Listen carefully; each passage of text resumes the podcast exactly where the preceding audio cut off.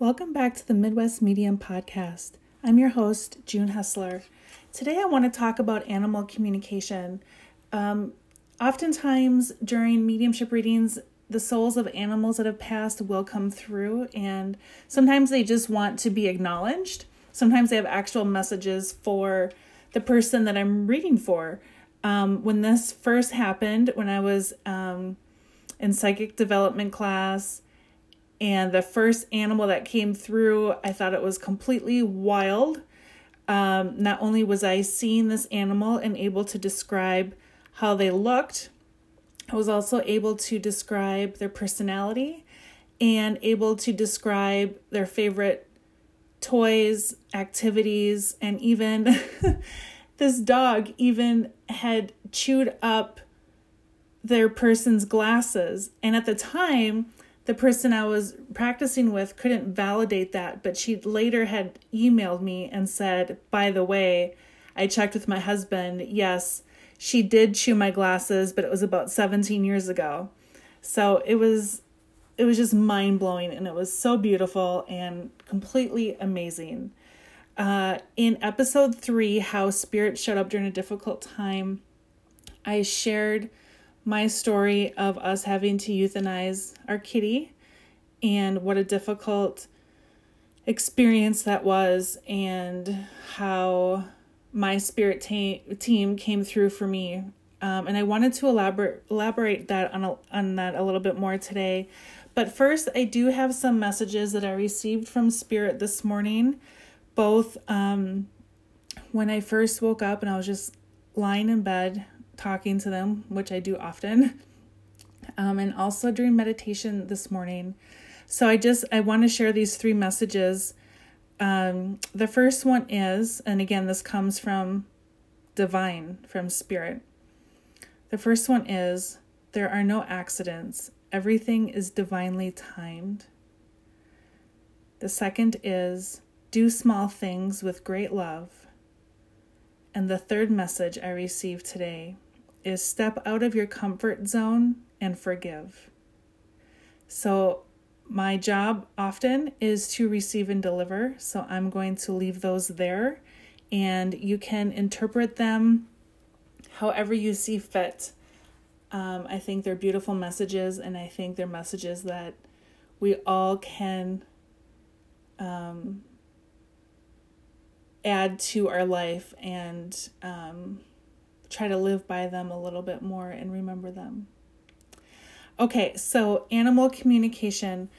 Um, it is something that I've been playing a little more with in recent months. I figured if animals often come through during readings, then why not try to read for living animals. So um, I'll talk about that also. But first, let me quickly get back to how spirit showed up during a difficult time. My experience I explained in episode three when we had, when we had to euthanize our cat. I often tell people, I know our cat is still with us. I know he visits us often. There have been many times since his passing in May of 2022 where I will feel him jump on my bed I will feel him. Um, he when when he was living, he would jump on my bed and he would walk across my legs, so I could feel his his footsteps across my legs on my bed, and I can still feel that often when he comes to visit. Actually, last week, um, I was in my meditation room, and um, yeah, I was in my meditation room, and I was actually getting ready to do um, practice readings with my classmates and my door was closed and when my cat was living when the door was closed and he wanted to get in he would make this particular noise. It wasn't quite a meow um, but it was kind of like a, a cat's way of expressing being annoyed. I think any cat any, any cat owner or cat lover out there can uh, recognize what that noise is. So that is the noise my cat would make and so um, I'm in my room getting ready to practice with my classmates over Zoom, and my door's closed, and all of a sudden I hear that noise, and I know it's my cat. It was it sounded exactly like our cat. So he visits often. Um, another time, this one's actually well, they're all cool. This one's really, really cool. Um, I was asleep. I woke up. I know I woke up because my eyes were open. I was sitting up in my bed. I was in my bedroom, and my cat was on the other side of me. So I turned over. I saw my deceased cat, and I told him telepathically, I said, I can't believe I can see you. And then I thought, Can I touch you? And I put my left hand out and I started to pet him, and I could feel his fur. And our cat was a licker. He would always lick your finger or your arm. He would, I called him cat kisses. That's what he did. That was his thing. So I'm petting him around his head and face, and he slightly turns towards my thumb and starts to lick my thumb, and I can feel the roughness on his tongue. And it was so completely amazing. It's one thing to be able to see spirit, but to be able to feel them at will and be allowed. I've learned that everything that we see, either positively or negatively, is what is allowed. Not only was I allowed to see my cat, I was allowed to communicate with him, I was allowed to touch him and feel him, and it was so beautiful and so amazing. I, I didn't think about this till after, but I wish I also thought at the time, in the moment, I wish I had thought to try to pick him up. but I, I didn't think of that at the time. I was just so in awe of the moment and what was happening. And I could hear him, I could see him, I could touch him, and he licked my thumb. I mean, it was just so cool. So, all of these experiences really um, got me curious about communicating with living animals, living pets, which I have been practicing in recent months. Um, I've had a great number of volunteers who are pet owners. Sadly, I'm currently without a pet. We have not replaced our kitty. Not that we ever could, but we have not yet gotten a new pet. Um, but I've had so many wonderful volunteers who have agreed to spend time with me over Zoom and allow me to practice and read for them and their pet. And it's been so beautiful. Um, many messages that come through are messages of love that the animal has for their owner. Um, they'll tell me about diet changes the the animal will um, they'll tell me about a change in their health they'll tell me about um, a change in behavior they will let me feel their personality so i can describe that to the human as a validation along with any changes that the animal communicates to me it's really, really cool. I really didn't know what to expect when I went into these experiments, I guess you could call them. Um, but it is so extremely beautiful. And there's also been times where a person has more than one pet and they want to focus on one pet, and we try to focus on one pet, but I've learned that spirit has other plans, and what comes through is often for the pet that the person didn't expect to focus on. So that can happen. It's happened to me several times. Um, but everything, much like a mediumship reading, being for your greatest and highest good, a living pet reading, I've learned, is the same thing. It's for the greatest and highest good of that animal and their owner. How can we make the animal animal's life better? How can we uh, make their connection with their human stronger. Everything's for the greatest and highest good of the animal and the person. Um, I did have, I, I was reading for a woman who has a dog, and this was, you know, some of the readings, the practice readings I do are for friends and family, some I do for strangers that are recommended to me, and this one was for a stranger, so I, I didn't know her, I didn't know her dog, I didn't know any of the history. And sadly, what came through was before the dog ended up with her, which is a very wonderful, love, loving, and stable environment, this animal unfortunately was abused. And that came through. And the woman I was reading for knew that. She didn't know details, she didn't know who did it, but she knew she knew that the dog had gone through abuse. And um, the dog communicated that to me, and instantly I felt so sad. And I my eyes started to tear up. I mean, it was just so overwhelming, which can happen in in both mediumship readings and I've learned in living animal readings. They can fill me with such deep and great emotion, happy and sad.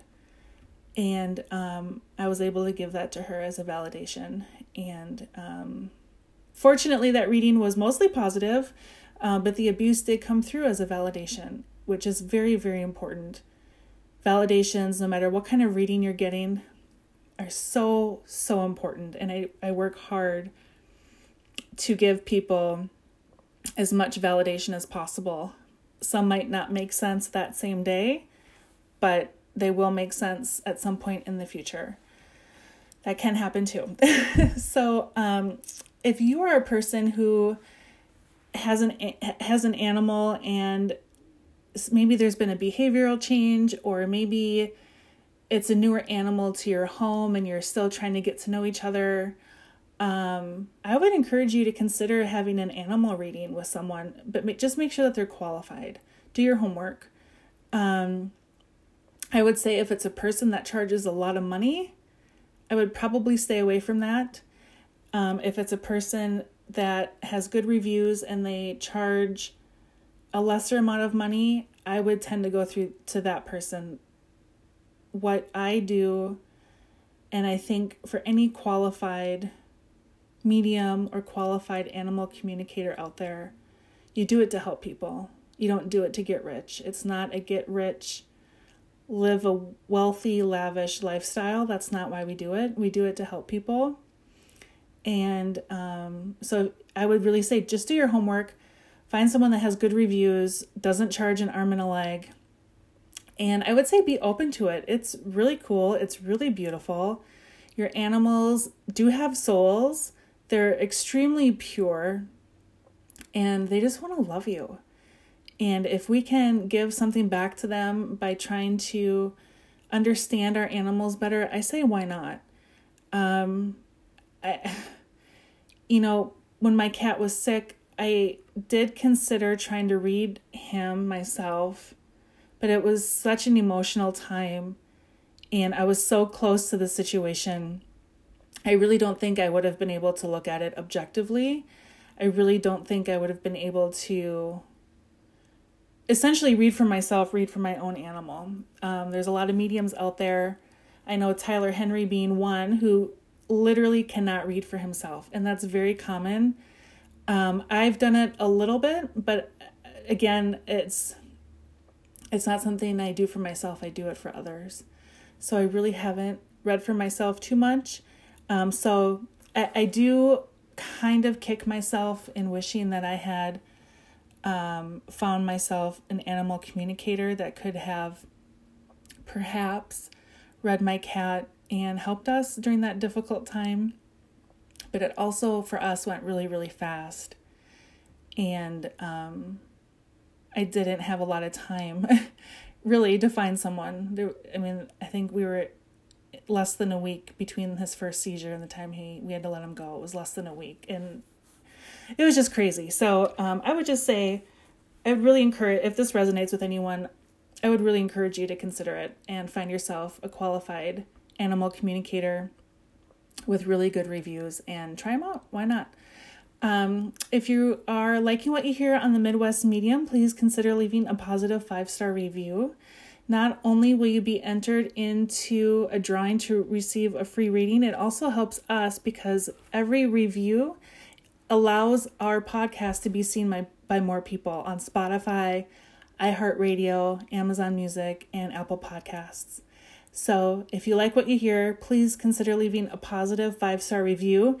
And then to get entered into the drawing for a free reading, just take a screenshot of your review and email it to info at junehessler.com. Have a great day. Thanks, guys.